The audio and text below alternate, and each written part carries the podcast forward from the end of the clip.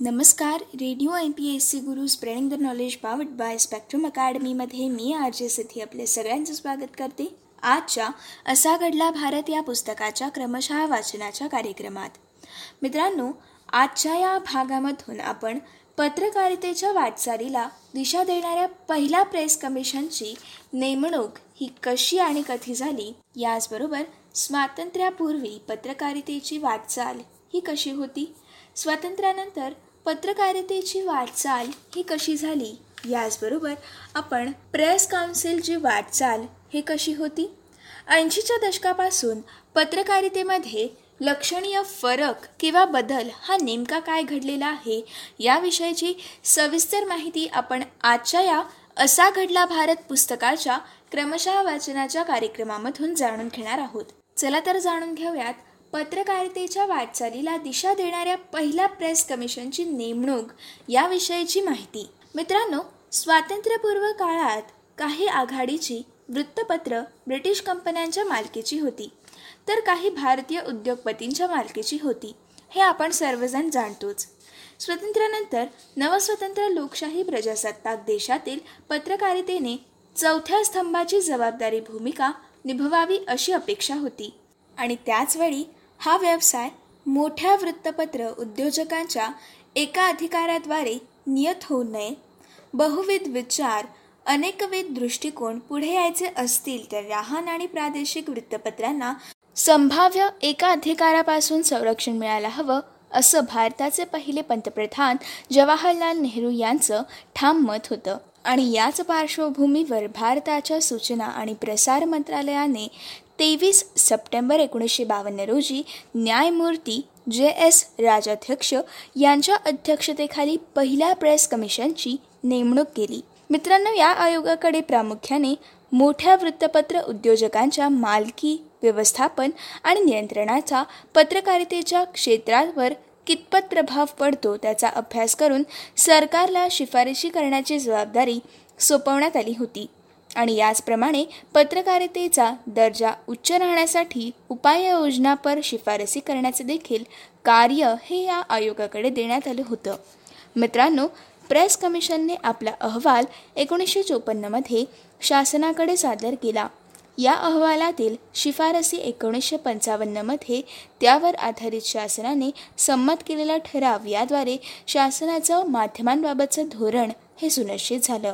आणि या धोरणाच्या प्रभावाखाली भारतीय पत्रकारितेची या अहवालाच्या शिफारसीनुसार register of newspapers for India अर्थात आर एन आयची स्थापना केली गेली. आणि पुढे चार जुलै एकोणीसशे सहासष्ट रोजी प्रेस काउन्सिल ऑफ इंडियाची स्थापना केली गेली. मित्रांनो या सगळ्यात महत्त्वाचं म्हणजे शासनाने या शिफारसीनुसार या क्षेत्रातील परकीय गुंतवणुकीला परवानगी न देण्याचा निर्णय घेतला आणि तो पुढे सुमारे पाच दशकं कायम राहिला. अशा सर्व घडामोडींमागची कारणं समजून घ्यायची तर भारतातील पत्रकारितेची स्वतंत्रपूर्व वाटचाल लक्षात घेणं हे आवश्यक ठरतं.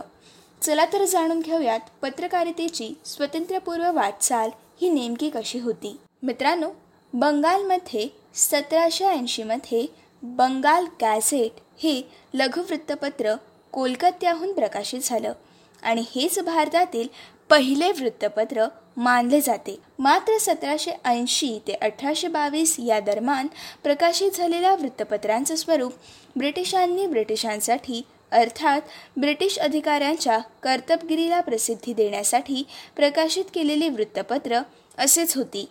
अठराशे बावीसमध्ये मुंबईच्या फिरोज मर्झमान या पारशी गृहस्थांनी गुजराती आणि इंग्रजी भाषेमध्ये प्रसिद्ध केलेलं बंबई समाचार हे एक भारतीय वृत्तपत्र ठरलं.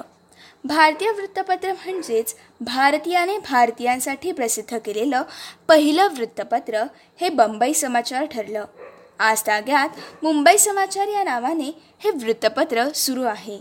आणि त्यानंतर एकोणीसाव्या शतकातच सुरू झालेली आघाडीची वृत्तपत्र म्हणजेच बेनेट कोलम अँड कंपनीच्या टाइम्स ऑफ इंडिया वृत्तपत्र समूहाचे बॉम्बे टाइम्स हे अठराशे अडतीसमध्ये चेन्नईमधील कस्तुरीरंगा अय्यर यांचं द हिंदू हे अठराशे अठ्ठ्याहत्तर तर कोलकात्याचं द स्टेटस मन हे अठराशे पंच्याहत्तर रोजी प्रकाशित झालं. मित्रांनो यापैकी बॉम्बे टाइम्स आणि द स्टेट्समन या वृत्तपत्रांची मालिका तेव्हा ब्रिटिश कंपन्यांकडे होती. परंतु स्वातंत्र्यानंतर भारतीय उद्योजकांकडे ही मालकी आली. म्हणजेच टाइम्स ऑफ इंडियाची मालकी अठराशे अठ्ठेचाळीसमध्ये साहू जैन यांच्याकडे आली आणि आज ताग्यात जैन घराण्याकडे ही मालकी आहे. तर द स्टेट्समन याची मालकी द स्टेट्समन्स लिमिटेडकडे आली आणि प्राण चोपडा त्याचे हे पहिले भारतीय संपादक ठरले. विसाव्या शतकाच्या पूर्वार्धात हिंदुस्तान टाइम्स हे एकोणीसशे चोवीसमध्ये इंडियन एक्सप्रेस हे एकोणीसशे एकतीसमध्ये फ्री प्रेस जर्नल हे एकोणीसशे तीस सालात यांसारखे आदी भारतातील आघाडीचे वृत्तपत्र त्याचप्रमाणे कोलकात्यातील आनंद बझार पत्रिका हे एकोणीसशे बावीसमध्ये पुण्यातील सकाळ वृत्तपत्र हे एकोणीसशे बत्तीसमध्ये यांसारखी प्रादेशिक वृत्तपत्र देखील सुरू झाली. मित्रांनो इंडियन एक्सप्रेसची मालकी एकोणीसशे चौवेचाळीसपासून रामनाथ गोयंका यांच्याकडे आली. तर हिंदुस्तान टाईम्सची मालकी ही एकोणीसशे बत्तीस सालामध्ये जी डी बिर्ला यांच्याकडे आली. मात्र या सर्व घडामोडी स्वातंत्र्य चळवळीला चालना मिळालेली असताना घडत होत्या. मित्रांनो या सगळ्यात महत्त्वाचं म्हणजे या काळात चिपळूणकर दादाभाई नवरोजी ते लोकमान्य टिळक म्हणजेच केसरी आणि मराठा यांसारख्या आदी काँग्रेसच्या नेत्यांनी लोकजागृतीसाठी वृत्तपत्र सुरू केली होती. आणि त्यामुळे एकंदरीतच वृत्तपत्र क्षेत्र स्वातंत्र्य चळवळीने प्रभावित होतं. फ्री प्रेसचे एस सदानंद हे स्वतः या चळवळीमध्ये सक्रिय होते. मित्रांनो यामध्ये विशेष म्हणजे संपादक पत्रकार आणि ग्रामीण भागातील लहान मोठे वृत्तपत्र चालवणाऱ्यांनी हा व्यवसाय नफ्यापेक्षा जनजागरणाच्या माध्यमांमध्ये आणि सामाजिक व्रत म्हणून स्वीकारलेली होती. आता जाणून घ्याव्यात या वृत्तपत्रांची स्वातंत्र्यानंतरची वाटचाल ही नेमकी कशी घडली? मित्रांनो अशा सर्व पार्श्वभूमीवर स्वातंत्र्य मिळाल्यानंतर नव्या लोकशाही प्रजासत्ताक देशात वृत्तपत्र व्यवसायाकडून चौथा स्तंभ म्हणून अधिक जबाबदार भूमिकेची अपेक्षा होती. पंतप्रधान नेहरूंना माध्यमांसंदर्भात प्रामुख्याने दोन गोष्टींची गंभीर दखल घेणं अत्यावश्यक वाटलं. एक म्हणजे फाळणीनंतर निर्माण झालेलं सांप्रदायिक वातावरण. तर दुसरं म्हणजे स्वातंत्र्यपूर्व काळात वृत्तपत्र व्यवसायात असलेली ब्रिटिश कंपन्यांची जैन बिर्ला गोयंका आदी उद्योजक घराण्यांची आर्थिक गुंतवणूक आणि त्यामुळे या क्षेत्रात त्यांचा एकाधिकार निर्माण होण्याची आशंका. मित्रांनो एकोणीसशे पन्नासच्या दशकात माध्यमांबाबतचं शासनाचं धोरण नियात होण्यामागे या दोन आशंका आणि समाजवादी राष्ट्राच्या उभारणीसाठी लोकप्रबोधनाची अपेक्षा या दोन गोष्टी या दृष्टीने महत्त्वाच्या ठरल्या. सांप्रदायिक तणाव आणि अंतर्गत सुरक्षिततेच्या अनुषंगाने घटनेच्या एकोणीसाव्या कलमामध्ये अभिव्यक्ती स्वातंत्र्यावर आणि पर्यायाने वृत्तपत्रांवर वाजवी निर्बंध घालण्यात आले. आणि एकोणीसशे एकावन्नच्या प्रेस अर्थात प्रिव्हेशन ऑफ ऑब्जेक्शनेबल मटेरियल्स ॲक्टद्वारा माध्यमांवर बंधन घालण्यात आली. दुसरी महत्त्वाची आशंका होती ती या व्यवसायातील बड्या भांडवलदारांच्या संभाव्य एकाधिकाराची. उपरोक्त वृत्तपत्र उद्योजकांची ज्यूट स्टील सिमेंट आदी उद्योगांमध्ये आर्थिक गुंतवणूक होती. आणि त्याचा एकतर वृत्तपत्र व्यवसायावर विपरीत परिणाम होईल असे नेहरू यांचे ठाम मत होतं.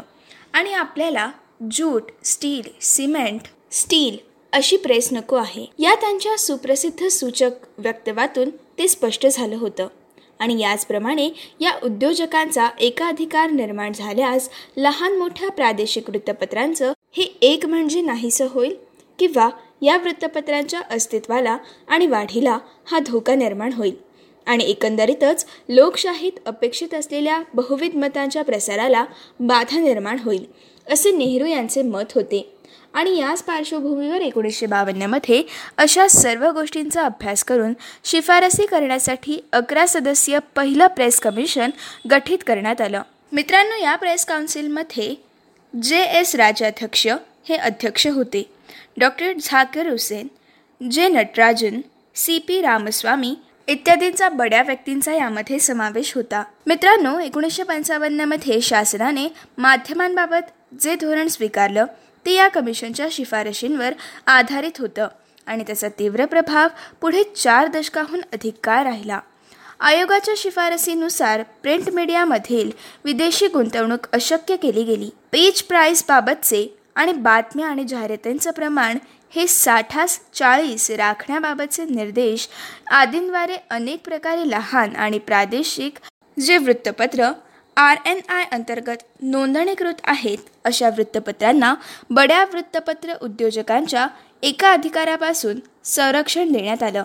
आणि आत्ताच आपण जाणून घेतलेल्या शिफारसीनुसार वृत्तपत्रांचं स्वनियमन व्हावं आणि दर्जा वाढावा या दृष्टीने पुढे चार जुलै एकोणीसशे सहासष्ट रोजी प्रेस काउन्सिलची स्थापना झाली. आता जाणून घेऊयात प्रेस काउन्सिलची स्थापना आणि प्रेस काउन्सिलची वाटचाल ही नेमकी कशी आहे?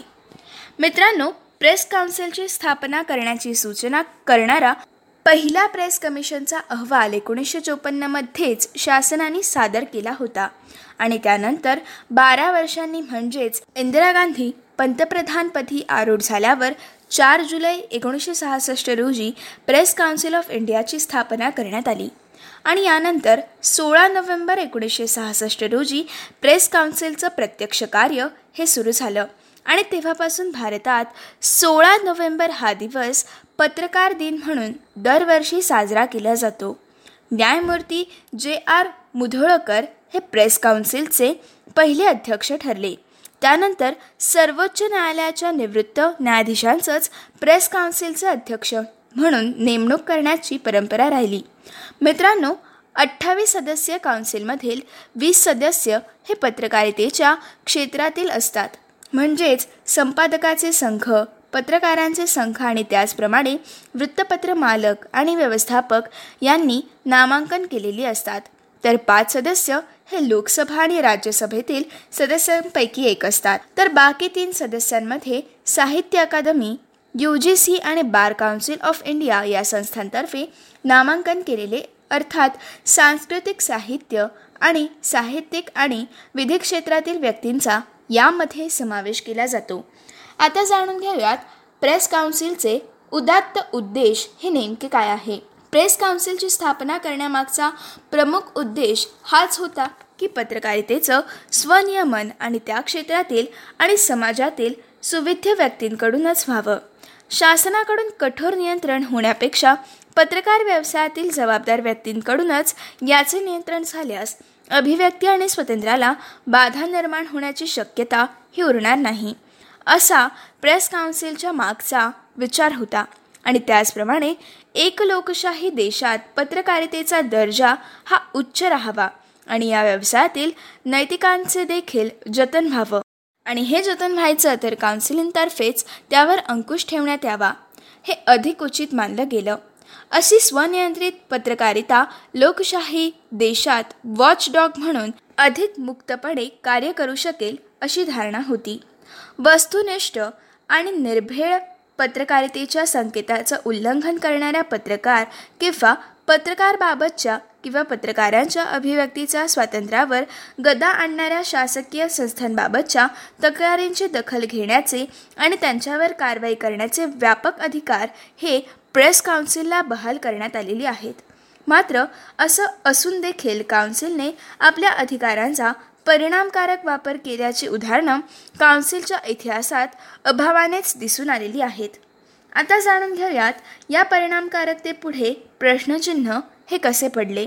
विसंगती ही की ज्या इंदिरा गांधींच्या राजवटीत काउन्सिलची स्थापना झाली त्याच इंदिराजींनी एकोणीसशे पंच्याहत्तरमध्ये आणीबाणीच्या काळात ही काउन्सिल बरखास्त केली आणि पुढे जनता पक्षाच्या राजवटीत काउन्सिलची पुनर्स्थापना केली.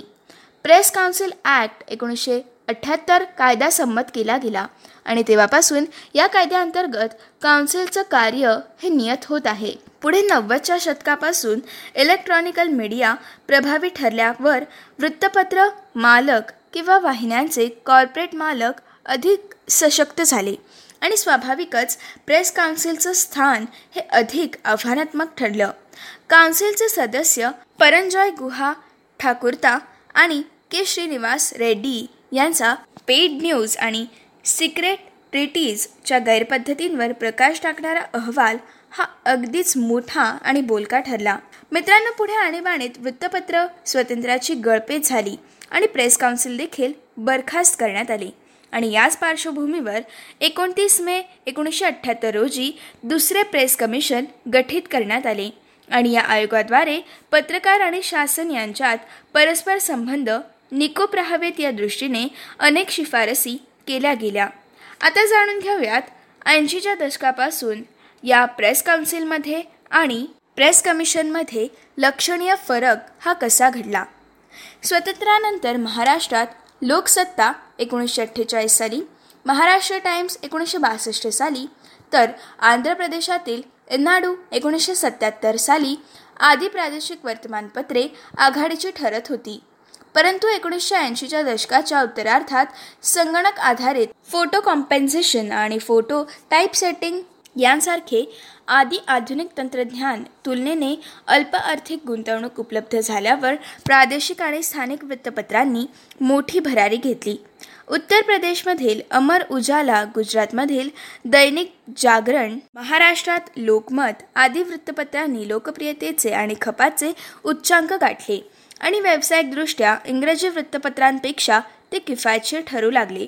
मित्रांनो एकोणीसशे एक्क्याण्णवमध्ये उदारीकरणाचं धोरण स्वीकारल्यावर पूर्वीचे अनेक निर्बंध सैल झाले आणि प्रिंट मीडियाचा चेहरा मोहराज हा बदलून गेला. तर दोन हजार दोन सालामध्ये विदेशी गुंतवणुकीवरील निर्बंध अंशतः उठवले गेले. एकंदरीतच तंत्रज्ञान जाहिराती आणि नफेखोरीचे कॉर्पोरेट पैलू प्रबळ ठरून पत्रकारितेच्या वाटचालीचं आगळं वळण हे पत्रकारितेला लाभलं. ही होती आजच्या भागातील असा घडला भारत या पुस्तकाच्या क्रमशः वाचनामधील आजच्या भागातील माहिती.